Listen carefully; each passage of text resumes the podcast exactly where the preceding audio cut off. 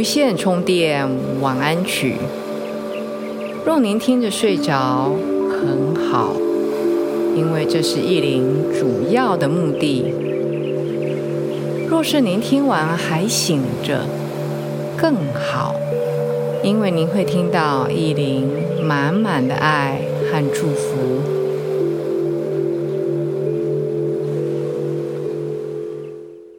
大家好。这里是无线充电晚安曲，我是意林。不知道一年将近，各位过得好吗？时间好快啊，已经到了十月多了。我不知道十月对各位来说是一个什么样的月份。对意林来说，十月虽然不是一个非常 lucky 的月份。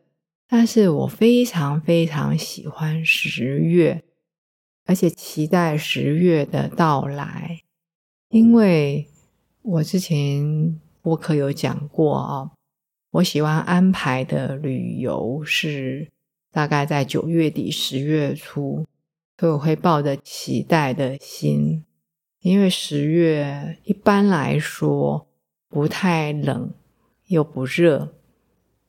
然后外界的变化，比如说树的变化、大自然呐，甚至一些农产品呐。我上一集的播客讲很多，什么苹果啦、荔枝啦、南瓜啦等等。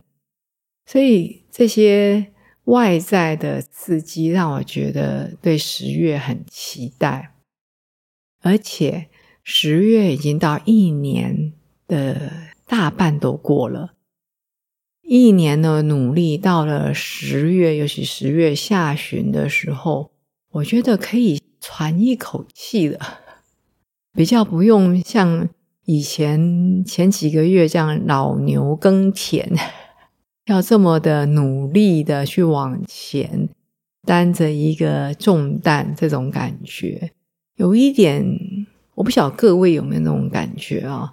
到了现在这样子的天气，让我觉得有一点放松，想要拿一杯咖啡或是一碗浓汤，好好的享受最后的这几个月的日子啊！因为冬天说实在的，天气啊，外界并不如，比如说夏天、秋天这么的如意，所以。明明知道未来可能就是一个湿啊、冷啊，并不是那么舒服的日子，那还不如现在来享受还没有那么湿、没有那么冷、也不热的日子。所以延续上集的内容，这一集依林在跟大家分享十月适合做的事情，好吗？也希望各位能够跟依林分享。当然，也希望各位在播客你的 APP 里面为意林还有我的 partner 音乐家 Golden 给五颗星的支持和肯定。我们尽量把播客的声音做到比较好，让大家能够更如意的入睡。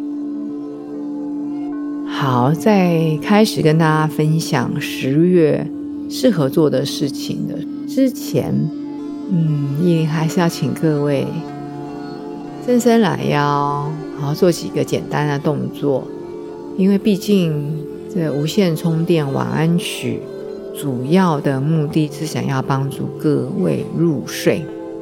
哎，听这个名字晚安曲就知道是一天将近要入睡前。你希望贡献自己的时间，能够帮助大家顺顺的、很舒服的入睡。但当然，影响睡眠的环节非常多，从外在的，比如说噪音啊、温度啦、灯光啊，还有包括你一天下来划了多少手机，影响到不只是。呃，眼睛，然后累，包括我们的脑神经也受到了很多的电脑、手机的刺激等等等等啊，也希望大家配合着一下，把你的灯光关暗，好尽量把这个，不管是用手机来收听，或是用平板来收听，慢慢的把它放远一点，你听得到就好，然后来做一些放松和伸展的动作。没有办法，你还是得要用手机或是平板。我相信没有人用电脑来听播客啊，尤其是是要设计给大家准备入睡的内容。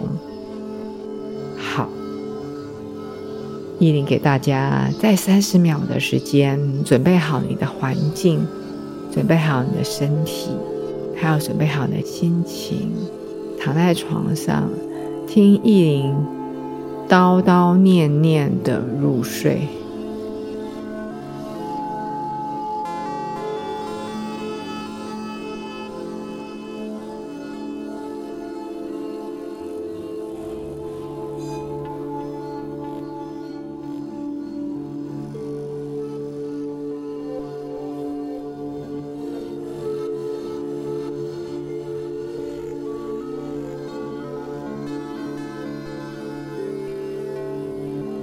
十月最适合做的事情，如我之前建议的，就是很适合出游。这个出游我可以安排比较长程的，比如说到加拿大呀，到日本、到韩国去感受那种外界大自然的变化。这在我们在亚热带地方比较感受不到啊，甚至如果你来不及去规划出国的旅游，在国内，我相信你到山区走走的时候，你会发觉落叶遍地，天凉好的秋的感觉。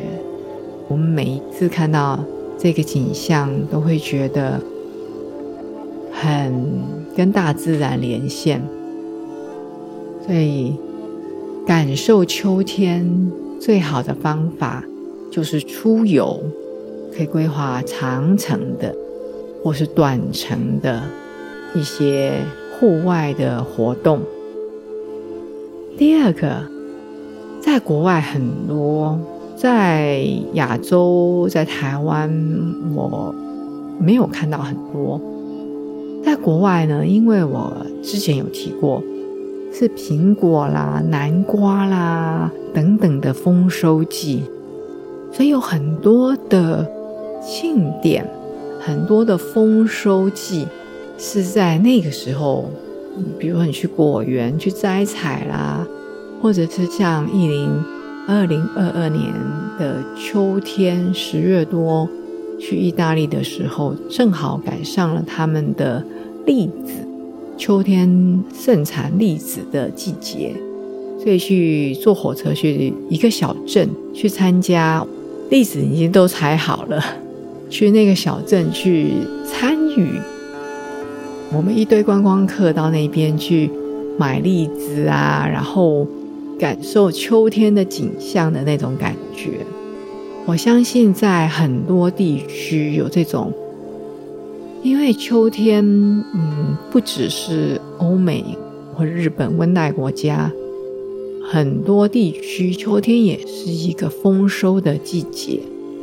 即使我们不是农夫，我们自己没有种什么东西，但是你看到那种丰收丰盛，其实是可以感受到那种辛苦了一年。终于有一些成果出来的感受，不是吗？还有第三个是十月，我不晓得各位有没有参加过几次万圣节的活动。从小，呃，就是装扮成小捣蛋鬼去跟人家要糖吃，或者是长大了以后，公司或是朋友办派对。邀请你参加装神弄鬼一下这种 万圣节的活动呢？其实我们年纪越大，参加这种活动的兴致会越低。的确没错，会觉得哎呀，那个都玩过了。以前年轻的时候，还真的会去化一个什么样的妆。现在年纪大了，觉得哎，那给年轻人去玩好了。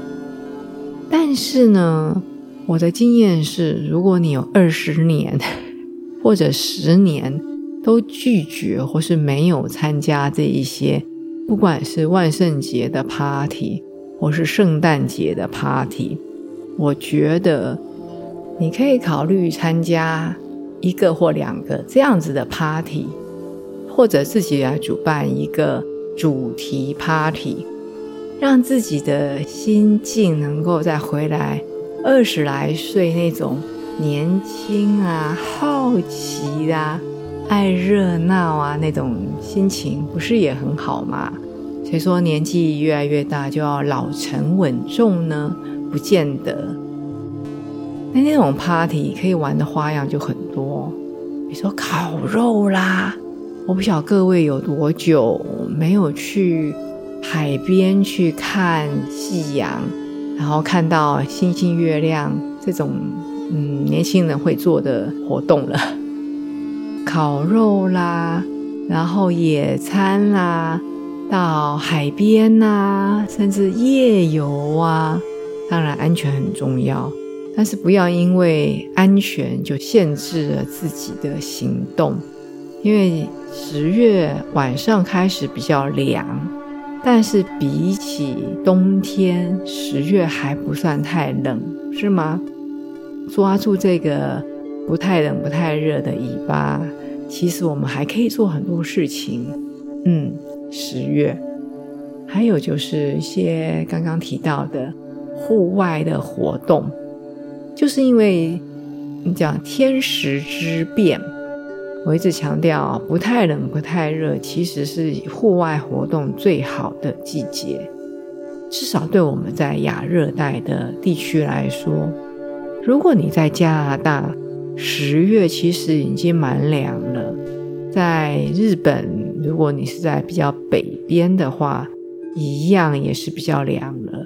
或许我提到的一些户外活动，嗯，可能不是那么适合。